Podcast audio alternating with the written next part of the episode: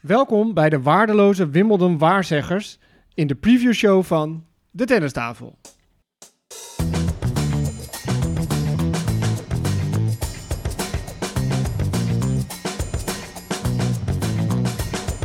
Please take your seats quickly, ladies and gentlemen. Thank you.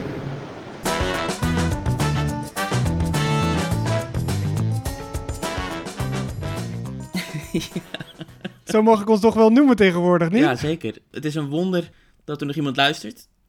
Hè? We zouden er verstand van Ja, moeten ja. hebben, maar keer op keer weten we het nog slechter te doen. Nou, het wordt steeds meer comedy. Ja, maar het blijft wel leuk. Het blijft wel leuk. Ja, nee, en, we, en we blijven het gewoon proberen. We blijven En als het mensen het beter, beter weten, horen we het ook graag. Ja, jongen, jongen. Wimbledon zijn we alweer. Ja, we nemen dit op zaterdagochtend vroeg. Eh, bakje koffie in de hand. Ik zie je weer via het Zoom-beeldscherm. Het eh, logistiek eh, kwam het even niet anders uit. Nee. Ik heb de geprinte versies van de, van de speelschema's van Wimbledon hier voor me liggen. Ik heb ze natuurlijk weer helemaal ingevuld. En ja, ik, ik verbaasde mezelf uiteindelijk ook. Oké. Ja, zowel bij de mannen als de vrouwen. Dus dat wordt heel interessant. Maar voordat we daaraan beginnen, zullen we eventjes wat nieuws doornemen dat afgelopen week tot ons kwam. Nou, laten we dat doen. Ehm, wat ik wel echt opvallend vond, is dat na Wimbledon de, de coaching wordt toegestaan voor de rest van het jaar.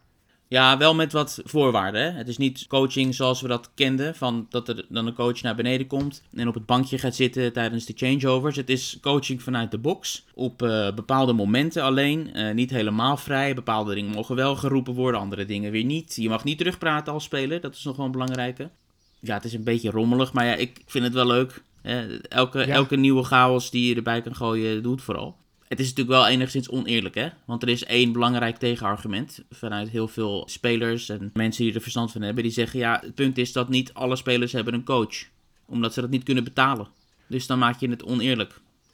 Dat is wel ja, een Ja. legitiem argument. Ja, maar ja, sport is per definitie natuurlijk oneerlijk. Want als je kijkt wie er dan in de box zitten bij Djokovic of bij eh, Jordan Thompson, ja, er zit natuurlijk wel een verschil tussen.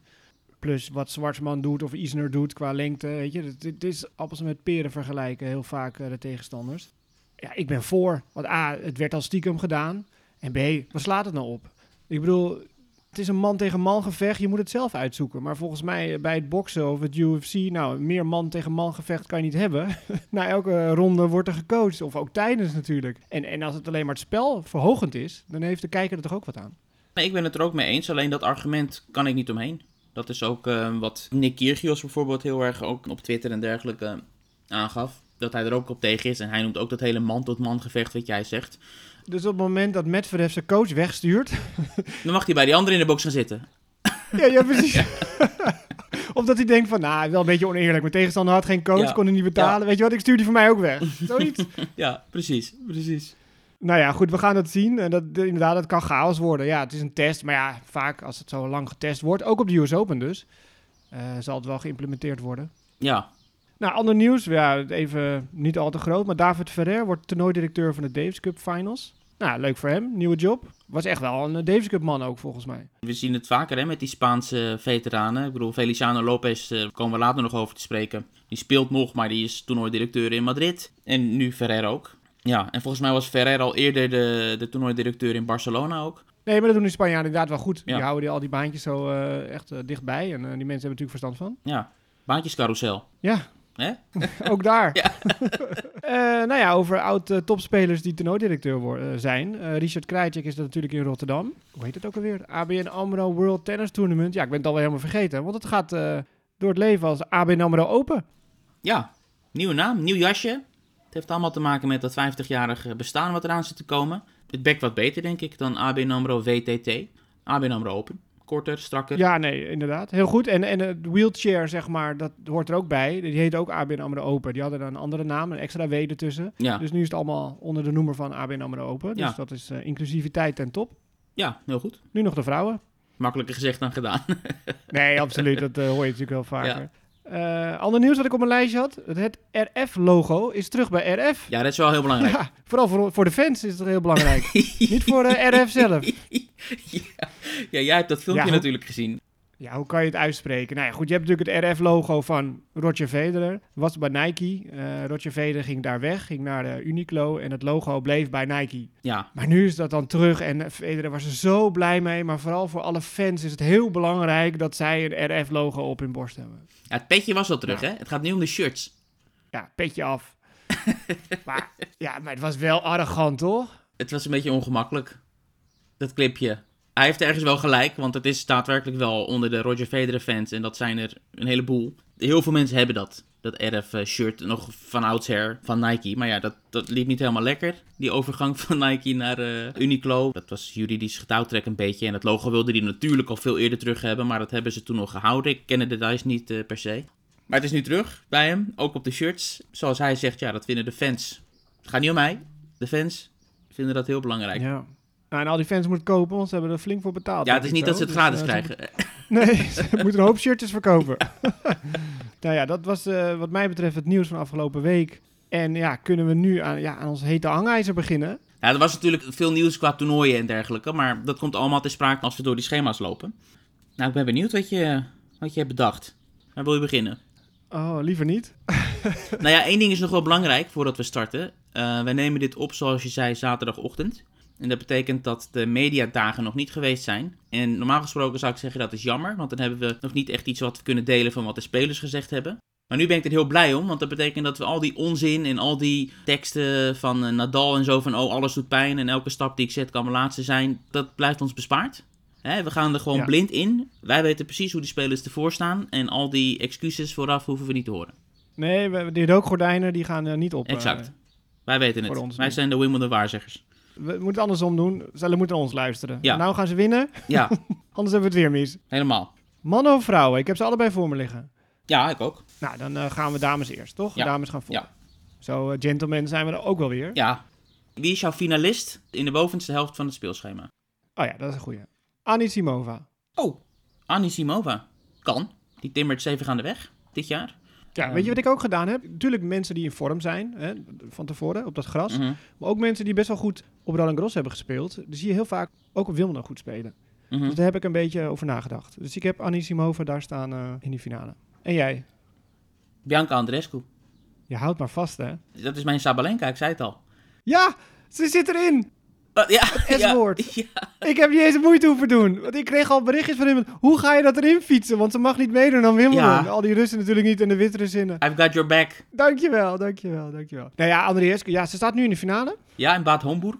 Dus heeft wat partijtjes op gras gespeeld. En dat baart me dan weer zorgen. En over de andere spelers niet. En denk van die halen finale. Dus die zijn in vorm. Die gaan ver komen Wimbledon. Maar dan denk ik bij haar, ze heeft finale gehad. Oh jee, ze heeft vier, vijf wedstrijden gespeeld. Nou, ze heeft wat walkovers en zo gehad. Dus Ja, dat is haar redding. het is precies goed. Hè? Ze heeft in Berlijn ook gespeeld ervoor. Wat potjes. En het gaat steeds, stapje voor stapje gaat het beter. Dat gaat gewoon een keer komen, want ze heeft het. Ze heeft het.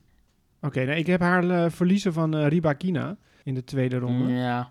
Ik heb haar, eh, ja, dus in de halve finale. En zelfs winnen van Swiatek. Oké, nee, Swiatek verliest bij mij van, eh van Andrescu.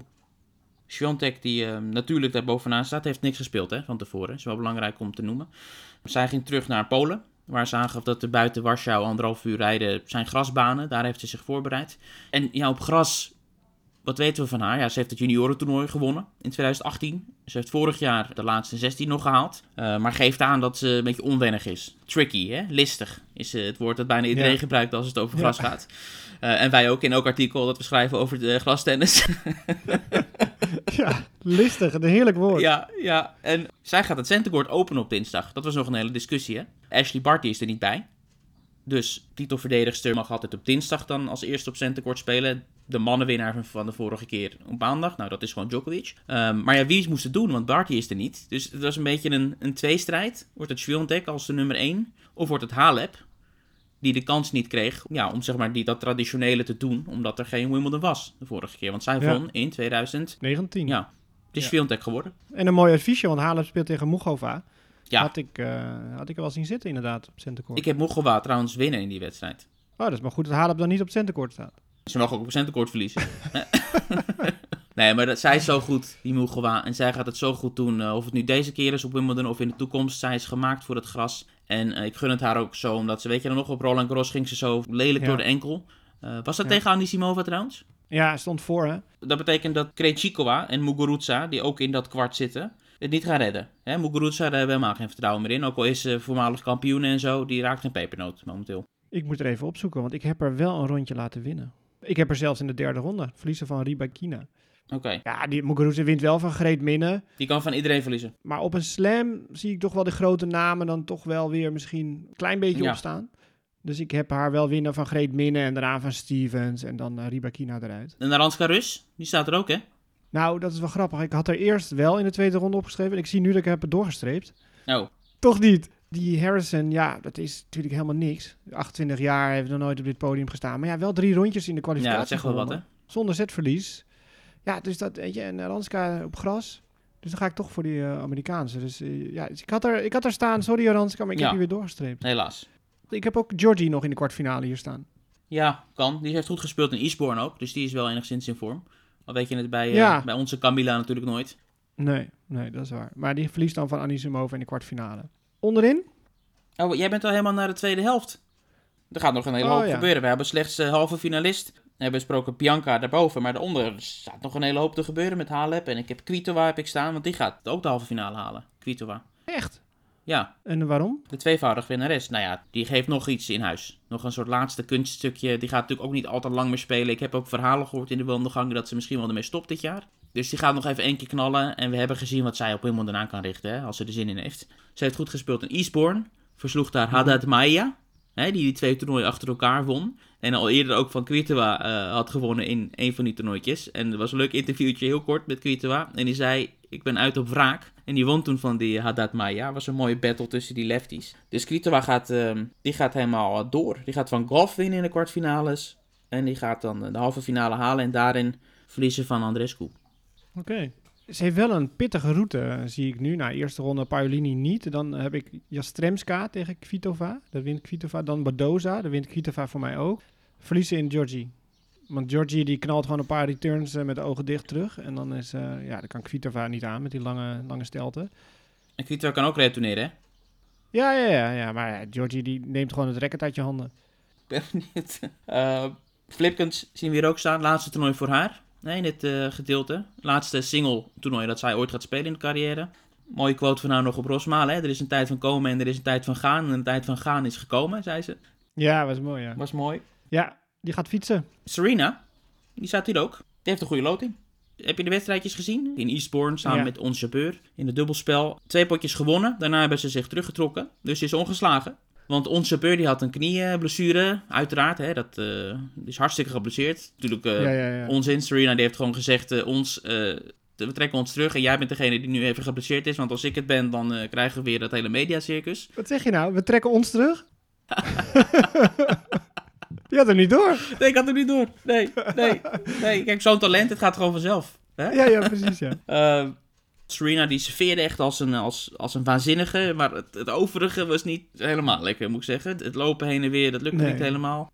Ik ben benieuwd hoe dat op hele baan gaat. Maar ik denk dat ze de eerste ronde van die Harmony Tan wel wint. En ik denk...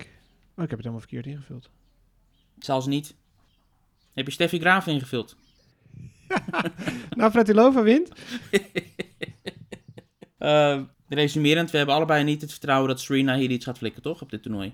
Nee, nee, dat denk ik ook niet. Nee. Nee. Zo lang niet gespeeld en inderdaad, de coördinatie is er absoluut nog niet.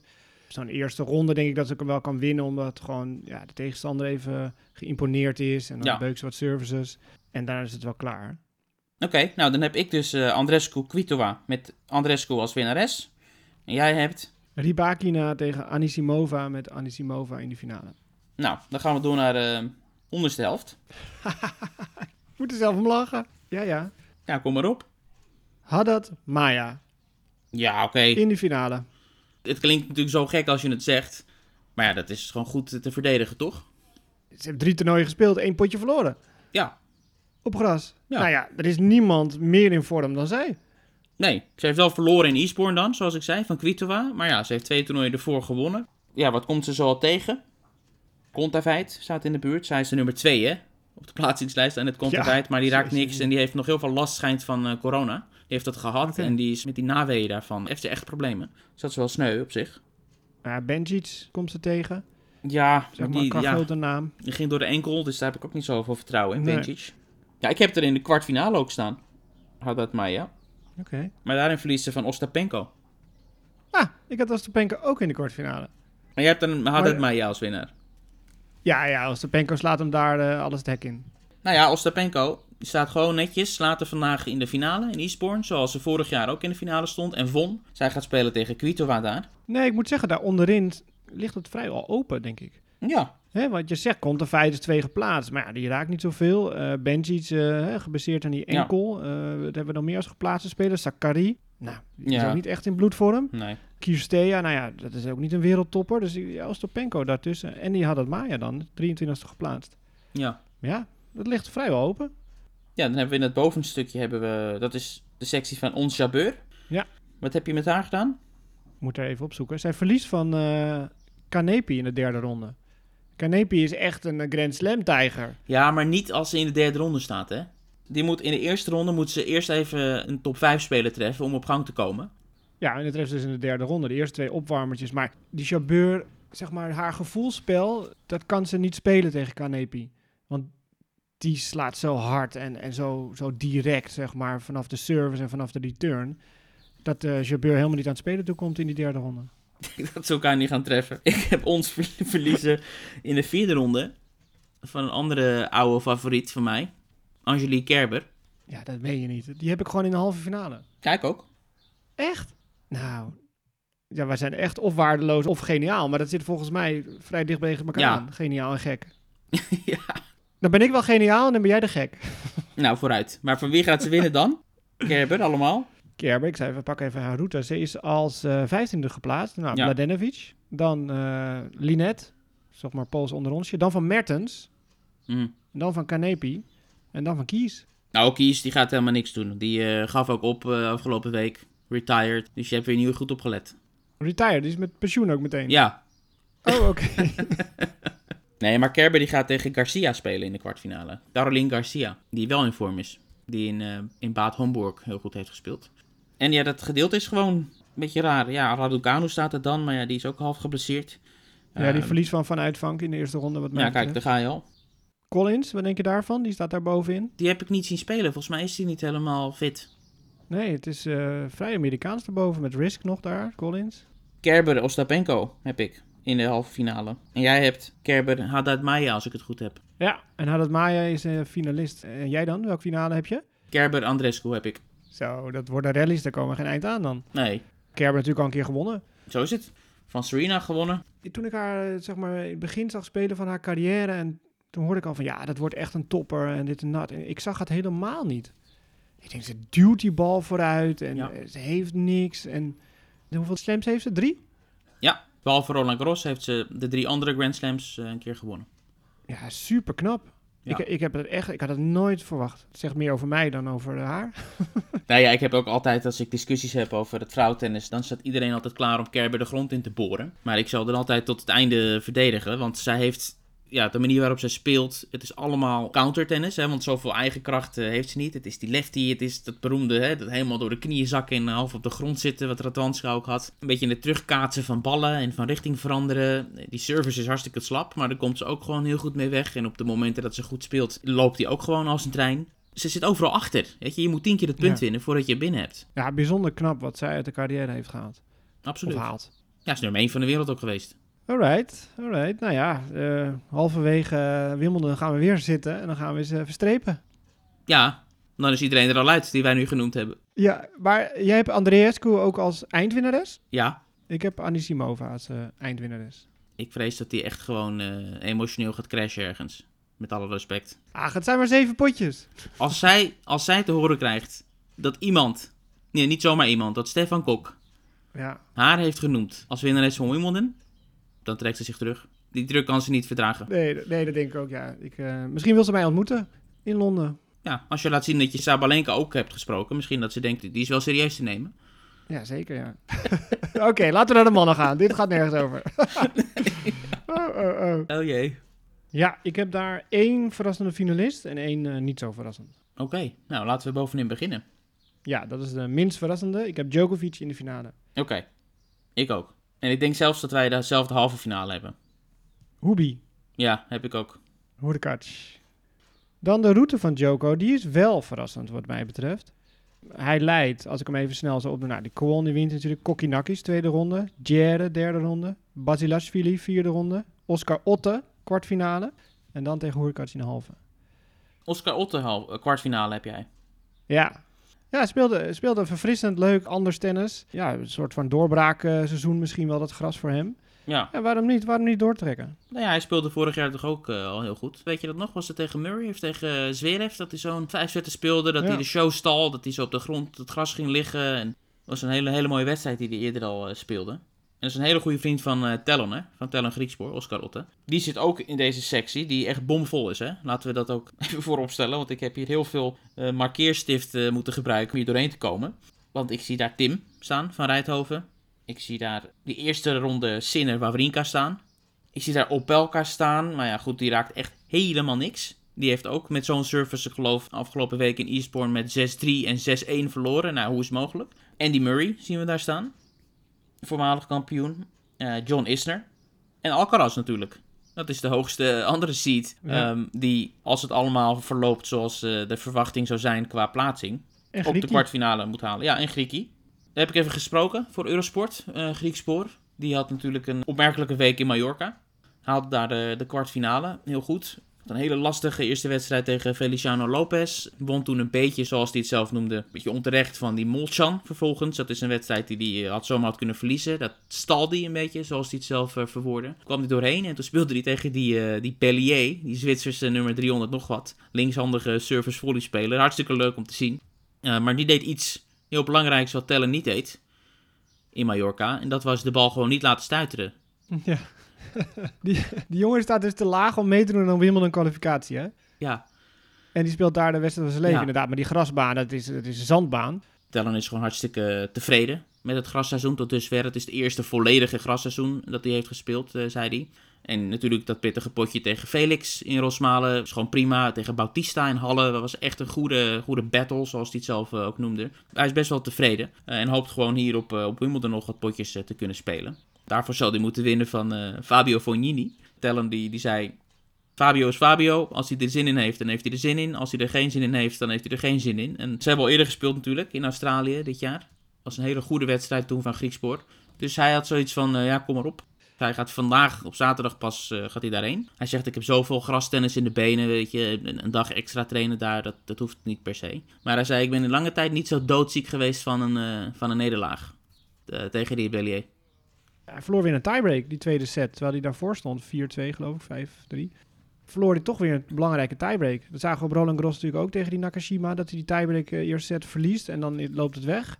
En Ja. nu ook weer een belangrijke tiebreak verliezen. Ja. En tegen de nummer 303 van de wereld zou je zeggen van ja, een heel slecht resultaat. Maar die jongen speelde gewoon anders en hij had de week van zijn leven. Heel mooi service volley eh, tennis op het grasveld. Ja, voor Tellen op Wimbledon goede kans denk ik om een goed resultaat neer te zetten. Volgens mij heeft Fognini ook sinds Roland Garros niet meer gespeeld. Ik heb hem bij geen toernooi gezien. Dus dat is een voordeel voor Griekspoor. Veel gras in de benen en, en Fognini eh, niet. Ik denk dat Tellen dat wel gaat winnen van Fornini. En dan heeft hij Alcaraz, waar ik me een beetje zorgen om maak. Ik zag die arm is wel flink ingepakt. Hij heeft eerder met zo'n tape een keer een toernooi gewonnen. Dus Eh, speelde dat eh exhibitietoernooi? ja, in Hurlingham Ja, hij speelde niet goed. van Tiafo verloor hij.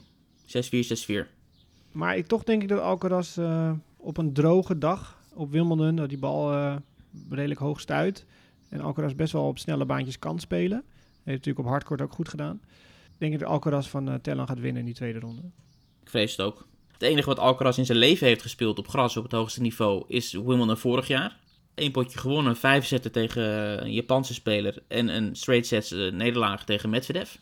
Dat is het volledige Alcaraz ervaringspakket op gras. Dus wie weet. Ja, maar ja, van Tellen is nu wel wat opgevijzeld, maar dat was natuurlijk ook niet eh, heel groot. Nee, En wat, wat denk je van Tim? Die zit daar tegen Del Bonis. dat gaat hij winnen. Die kan niet spelen op gras. Ja, maar dat vond ik zo mooi. Ik zag een interview op de NOS volgens mij. Dat, dat hij die De Bonus helemaal, ja, zo'n ervaren speler. En eh, heel vaak meegedaan, dit en dat. Die man heeft zes keer meegedaan, nul keer gewonnen. Ja, precies. We hebben een, een statement van Tim over ehm, zijn Wimbledon avontuur. Hij zegt het is hartstikke gaaf om hier te zijn. En hier überhaupt te mogen spelen. Ik ga er vol tegenaan. Op papier hoor ik hier van niemand te winnen. En op die manier ga ik het toernooi in met een frisse dosis zelfvertrouwen. En dan over de bonus zegt hij... Daar heb ik nog nooit tegen gespeeld, dus ik weet niet wat er van hem te verwachten is. Daar gaan we ons de komende dagen op voorbereiden. Het is een linkshandige speler. Igor Sijsling en ik gaan aan een strijdplan werken. Als het een beetje waait, dan kan die man niet, eh, niet eh, serveren. Want die gooit die bal eh, vier meter de lucht in. Ja, inderdaad. De meest verschrikkelijke servicebeweging eh, die er is. Ja. Nee, dat gaat Tim voor mij ook winnen. En dan moet hij tegen Opelka. Ja, en ik weet, Opelka op gras is het niet. Maar ik denk toch dat Opelka dat gaat winnen. Ik denk het niet. Ik denk dat eh, Tim van Opelka gaat winnen. Dus Tim in de derde ronde. Opelka heeft er helemaal geen zin in. En dan? En dan? Wat is de route van Tim dan verder? Nou, dan gaat hij dus uiteindelijk wel ergens verliezen natuurlijk. En dat zal dan waarschijnlijk zijn tegen... Ik heb Basilasvili dan misschien, derde ronde. Het zou toch leuk zijn als hij het helemaal tot Djokovic komt in de vierde ronde. Tim. Dat zou prachtig zijn natuurlijk. En dan gaat Djokovic vervolgens van Alcaraz winnen. En eh, Djokovic ehm, in de halve finale van Hubi winnen, zoals we al zeiden. Ja. Nou ja, laten we nog even de wat oudere spelers hier eruit lichten. Want we hebben Wawrinka, zei al, eh prachtige eerste ronde tegen Sinner. En we hebben Murray daar in die sectie zitten. En ik denk dat Murray nog ver gaat komen. Gewoon gedragen door het publiek. Emoties. Thuis. eh, alle voordelen die hij krijgt natuurlijk daar. Hè? eh, Ja. Als oud-winnaar, als Brit. Dus ik heb eh Wawrinka, Murray in de derde ronde. Jij denkt dat Wawrinka van Sinner gaat winnen? Ja, Sinner is niet echt goed op gras eh, tot nu toe. Nee, maar Wawrinka op gras is ook niet zo'n eh, succes, toch? Nee, ja, dat klopt. Maar dan ga ik toch voor die ervaring. Ja. Wie het minst slecht speelt in die wedstrijd. Ja, ja, ja, oh ja, zeker. Ja. Er wordt een beetje, weet je, van die deal-returntjes en zo. En de Sinner weer fout slaat en dat soort dingen. Ik zie het al helemaal voor me. Maar ik heb Murray zelfs in de vierde ronde van... eh, ja, die verliest dan van Otte. Oké. Otte, die gaat echt het, het toernooi van zijn leven spelen. Die wint van... eh, die wint van Isner, die wint van Alcaraz, die wint van Murray. Ik weet het weer. Otte die speelde tegen Murray. Helemaal vanuit de kwalificaties kwam die. En toen speelde hij in de tweede ronde op zo'n vijfzetter op tekort tegen Murray. En dat was een hele show. Toen verloor hij, maar nu gaat hij dus winnen. Volgens jou. Ja, die ervaring neemt hij mee. En in Ja. de vierde ronde eh, wint hij van Murray. En dan staat hij in de kwartfinale tegen Djoko. Nou, dat is kansloos verhaal. Hè? Ja, ja. dat, dat- wordt niks. Oké, daar beneden of had je nog iets? nee, dat is goed. Ja, Hoerkarts hebben we natuurlijk allebei in die halve finale staan. Ja. ja, die kan het misschien nog lastig krijgen tegen Tommy Paul. Ja. Die draait een heel goed grasseizoen. Het is gewoon een goede grasspeler. Grappig dat je het zegt, want in die ronde zie ik het hem wel moeilijk hebben tegen Manarino. In plaats van Paul. In de derde ronde. Onze Rosmalense eh, Manarino. Ja. Met zijn 10,5 kilo in zijn racket. Ja. Ja, verder is dit een beetje een rare sectie. Ja, Casper Ruud. Nou, ja, die heeft het niet met, eh, met gras. Dat is als Nee. derde geplaatst. eh, de Roland Garros finalist. Die had nog natuurlijk die opmerking over gras is voor golf, niet voor tennis. Ja. Ja, ik heb hem al snel eh, verliezen in de tweede ronde van Humbert. Ik heb Tiafo wel eh, lekker ver komen. Kwartfinale. Ik heb hem ook in de kwartfinale. ik weet niet waarop het gebaseerd is. Hij, hij heeft al wat goede potjes gespeeld. Maar hij Ja. heeft ook, ook weer wat potjes verloren waarvan ik denk van waarom in hemelsnaam. Ja, maar dat denk je heel vaak met hem. Ja, dat is ook zo. Hij speelt soms ook gewoon om te entertainen en niet om te winnen. Ja, En het is wel een superleuke gozer. Ja Je zeker. verstaat hem alleen niet. Ik bedoel, we hebben toen een keer met hem gesproken bij Rosmalen. Stonden we samen naar de was het Roland Garros finale te kijken, eventjes met hem. Ja. Nou, echt een brombeer en, en binnensmonds en een Barry White stem. Het is echt... Ja, ik had hem toen nog eh, in het interview en dat moest ik daarna moest ik dat gaan uitzitten werken met die audio. Ik heb er uren over gedaan om te ontcijferen. ja. Je hebt gewoon zelf maar wat ingevuld. ik ga het nog eens terugluisteren, Nee, want ja. klopt er niks van. Ja, maar hij gebruikt geen interpunctie. Alle woorden zijn één geluid. Hè? hij stopt niet als het woord voorbij is. Nee, hij heeft ook Nee. geen, geen rustmomenten tussen. Nee, het is nee. gewoon één, één waterval, maar dan heel langzaam. Ja, Een hele langzame waterval. ja. nou, ja, leuke gast. Leuke gast. ja, zeker, ja. Oké, Djokovic eh, naar de finale. Of niet? Of heb je Hurkacz? Ja, nee, nee, nee. Djoko in de finale. Hurkacz is natuurlijk halve gewonnen, hè? dat vergaten we nog even te melden. Het is niet dat we zomaar eh, dat zeggen. Vorig jaar halve finale ook op Wimbledon. Ja, won van eh Federer toch, met die bagel? Ja, van een halve Federer. Met een hele bagel. Ja, Ja, onderin. onderin. Ja, en misschien moeten we even een, een momentje nemen om... ehm, waar gaat het eigenlijk om, hè? Wat is het verhaal? Voordat we weer eventjes erin doen. Even een rustmomentje. Een rustmomentje. Oh. Voordat we weer eh, de lijntjes en de cijfertjes induiken. Het is gewoon weer het vervolg van die Grand Slam race, toch? Hè? Ja, Djokovic, Nadal. Nadal op Ja. 22, Djokovic op 20. Djokovic is de grote man op Wimbledon. Zes keer Mhm. gewonnen, Nadal slechts twee keer gewonnen. De laatste keer in 2010, niet te vergeten. Twaalf jaar geleden Ja. dat Nadal voor het laatst Wimbledon wist te winnen. Maar dat gaat weer door, nu, die race. En die race wordt volgens mij steeds, eh, nou oneerlijk is niet het juiste woord, maar, maar moeilijker voor Djokovic. Want laten we even een beetje vooruitkijken ook. US Open kan hij waarschijnlijk niet spelen.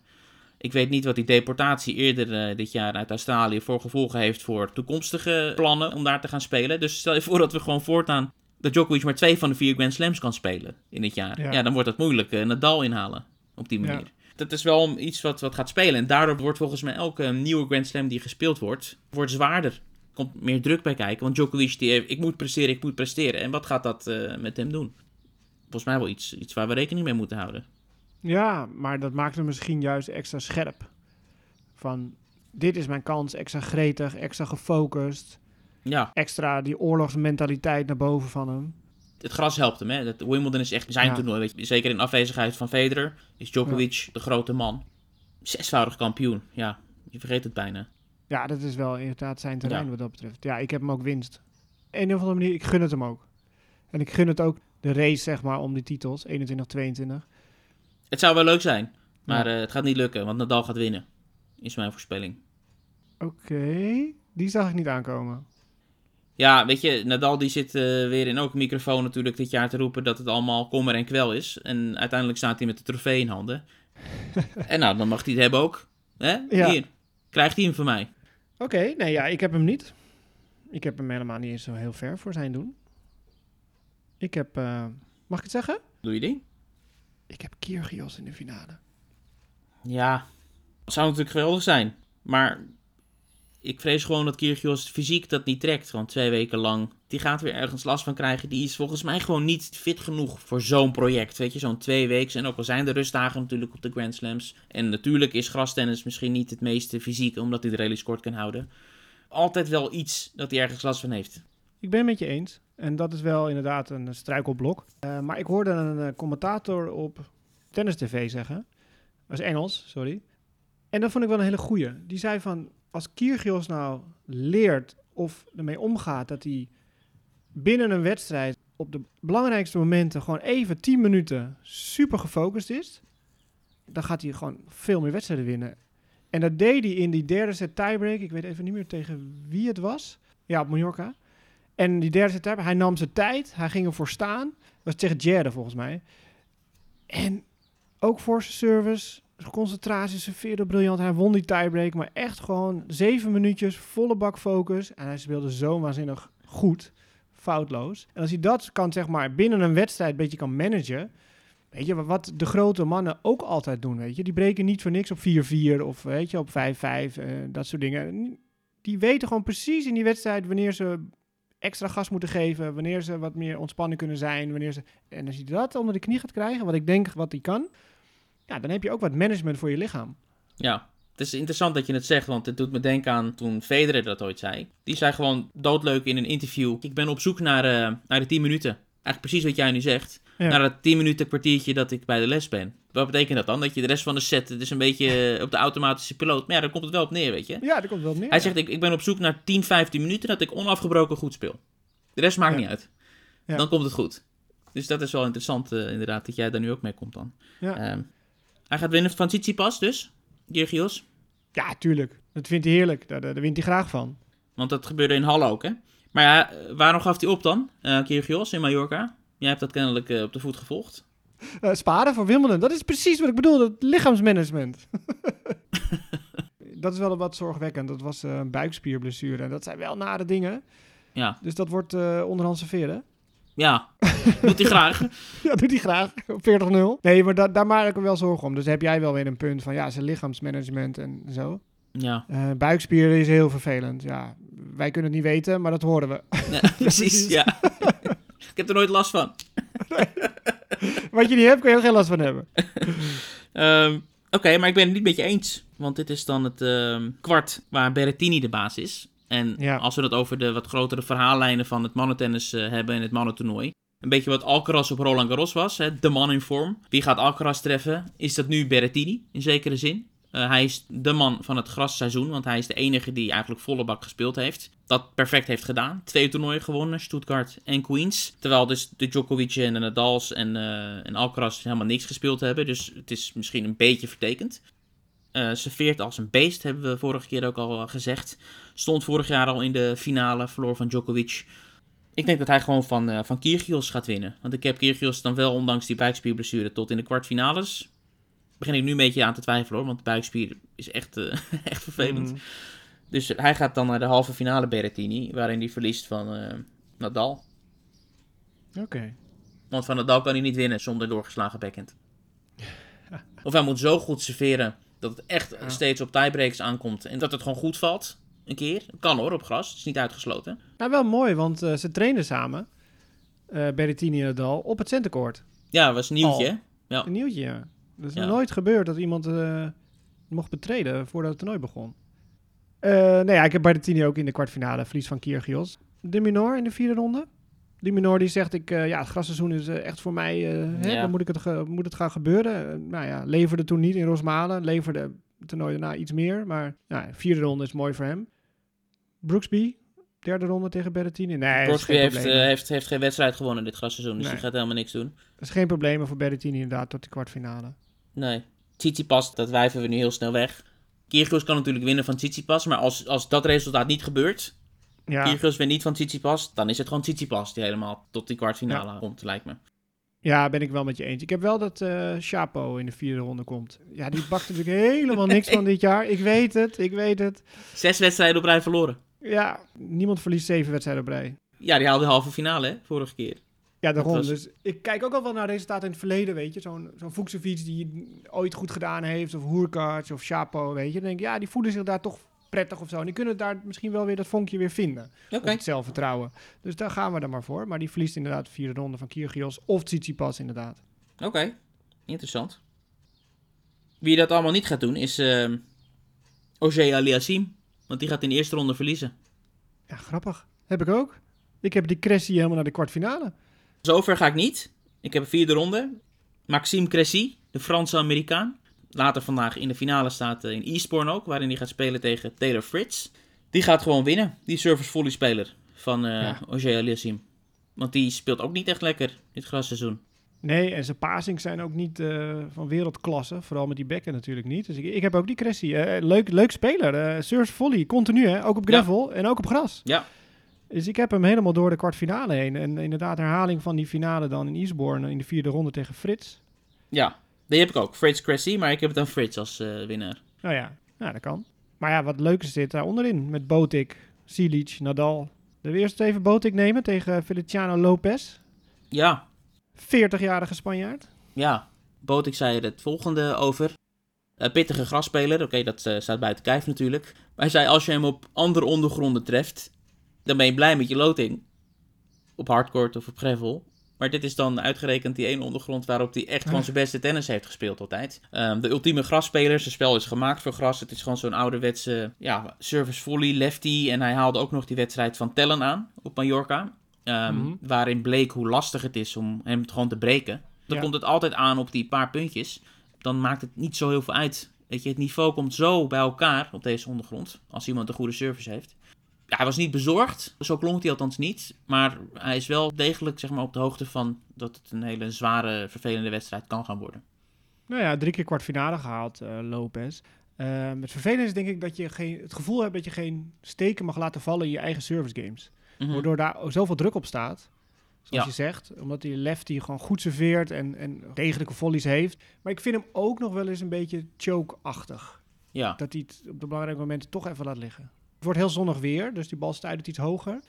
Eh, dat dat allemaal in het voordeel is van Botik. En dat hij, hem, dat hij hem achterin kan houden met de druk, zeg maar. ik vind ook dat hij moet winnen. Hij is eh, 21ste geplaatst, Botik.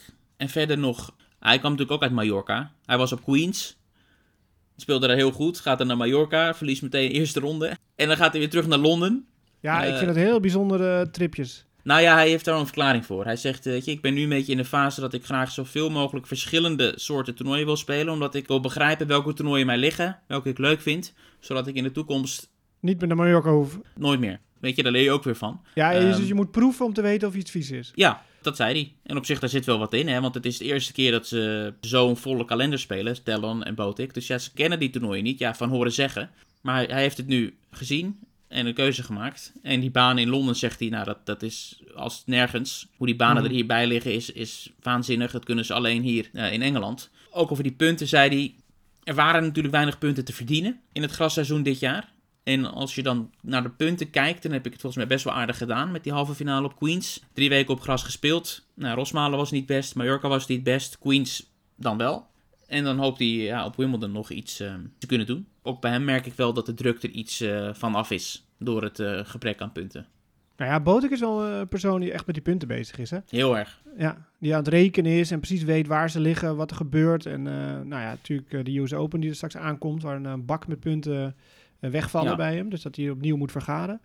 Maar goed, daar gaat hij goed mee om. Dat heeft Ja. hij allemaal wel goed, eh, goed gemanaged, vind ik. Ja, maar goed, dan staat hij op Wimbledon en hij weet dat er geen punten te verdienen zijn. En, en mentaal wil het niet altijd even soepel gaan met hem. En het zit een beetje tegen. Dan kan hij misschien ook wel heel makkelijk de handdoek werpen. Ik heb hem in ieder geval in de derde ronde staan, bood ik. Dan verliest hij van eh Silic. Ja, klinkt logisch. Cilic, de voormalig finalist, niet te vergeten. Ja, en deed het goed op eh, Roland Garros. Dat betekent dat hij goed in vorm is. Dat zijn slagen er goed op zitten. Heeft de ervaring van eh, inderdaad de Wimbledon finale. Dus ik heb Silic zelfs in de halve finale. Mhm. En ik heb Nadal laten verliezen in de vierde ronde. Onzin. Ja, maar dat is die hele podcast, David. ja. Nee, Nadal gaat winnen. Van iedereen. Van Berrettini en daarna ook van Djokovic. Maakt helemaal niet Oh, uit, wauw. Oké, nee, ik heb Silic eh, in de halve finale verliezen van Kyrgios dan. Cressy is mijn, eh, ja, ook een verrassing natuurlijk wat ik heb daar in de kwartfinale tegen Silic. Frits Nadal, Nadal, Nadal Berrettini, Nadal, Nadal Djokovic, Nadal. Grappig hè, Eh, dat kan je eigenlijk de laatste 15 jaar roepen. Ja. Ongekend toch, dat die gasten gewoon weer voor ons gewoon weer de topfavorieten zijn. hoor. Ja, en inderdaad, we hopen dat als het zover komt eh, tot Nadal Djokovic, dat het weer zo'n wedstrijd wordt als ze de vorige keer speelden op Wimbledon. Een van de meest waanzinnige wedstrijden die ze ooit gespeeld hebben. was die halve finale in 2018, als ik het goed heb. Won Djokovic, dat was die wedstrijd die verspreid werd over meerdere dagen, die toch uiteindelijk nog op de finale dag van de vrouwen uitgespeeld Ja. moest worden. Eh, wat ook nog een heel thema was, dat de vrouwenfinale werd uitgesteld omdat eerst Djokovic Nadal afgemaakt moest worden. Maar het niveau in die wedstrijd was zo ontzettend hoog. Misschien kunnen ze het nog. Ja, maar dat zagen we op Roland Garros ook, vond ik. Hè? Het niveau is van die wedstrijd tussen die Ja. twee, dat was next level. Oké, ja, ik heb er zin in. Ik ga zo eh, de trein op. Niet te geloven. Ik had eerst een vliegreis geboekt, maar die heb ik omgezet naar een treinreis. Ik neem geen risico's. Met, oh, met ja, met Schiphol. het Schiphol en al dat gedoe en gecanceld, hier gecanceld, daar. Dus ik ga eh, Ja. vrij- eh, zondagavond onder water met de trein. Jij denkt te kunnen ontsnappen aan de cancelcultuur. Ja, ja, precies, ja. dus ik heb het zeker voor de onzekering genomen. En dan wandel ik maandagochtend richting Church Road, is het geloof ik, hè? Ik hoop het voor je. Station Southfield. En dan een mooi, eh, mooi tochtje Ja. met de voet. Ja, Langs die mooie huizen met al die borden in de tuin en blikjesverkoop. En eh, Jesus Ja. loves you. En dan, eh, Ik hoop van harte dat het allemaal gaat lukken dit keer met je trip. ja, drie maal scheepsrecht. Ja, zo is het. En jij gaat commentaar geven? Ja, ik ga weer het commentaarhok in. Alles is uiteraard weer te volgen en te zien via Discovery Plus en via Eurosport. Je hoeft echt, zoals altijd bij de Grand Slams, geen bal te missen. Ja, We weten in ieder geval dat maandag eh, Djokovic gaat starten en dus die hele helft. Dus dat betekent dat ook Tim van Rijthoven en Tellen Griekspoor maandag al spelen. Eh, en Bodek speelt dinsdag. Zoveel eh, is duidelijk. nou, ik heb er enorm veel zin in. Ja. We gaan volgende week kijken. Oh jee, hebben we alles goed? We hebben Ja. echt gewoon, dan waren we ook gek. En hebben we alles fout, dan zijn we ook gek. Ja, Maar dat is het ook wel het hedendaagse tennis. Dat is toch geweldig? ja fantastisch. Fantastisch. Heel veel ehm, kijkplezier aan al onze luisteraars ook. En we spreken elkaar over een week. Zeker weten. Tot dan.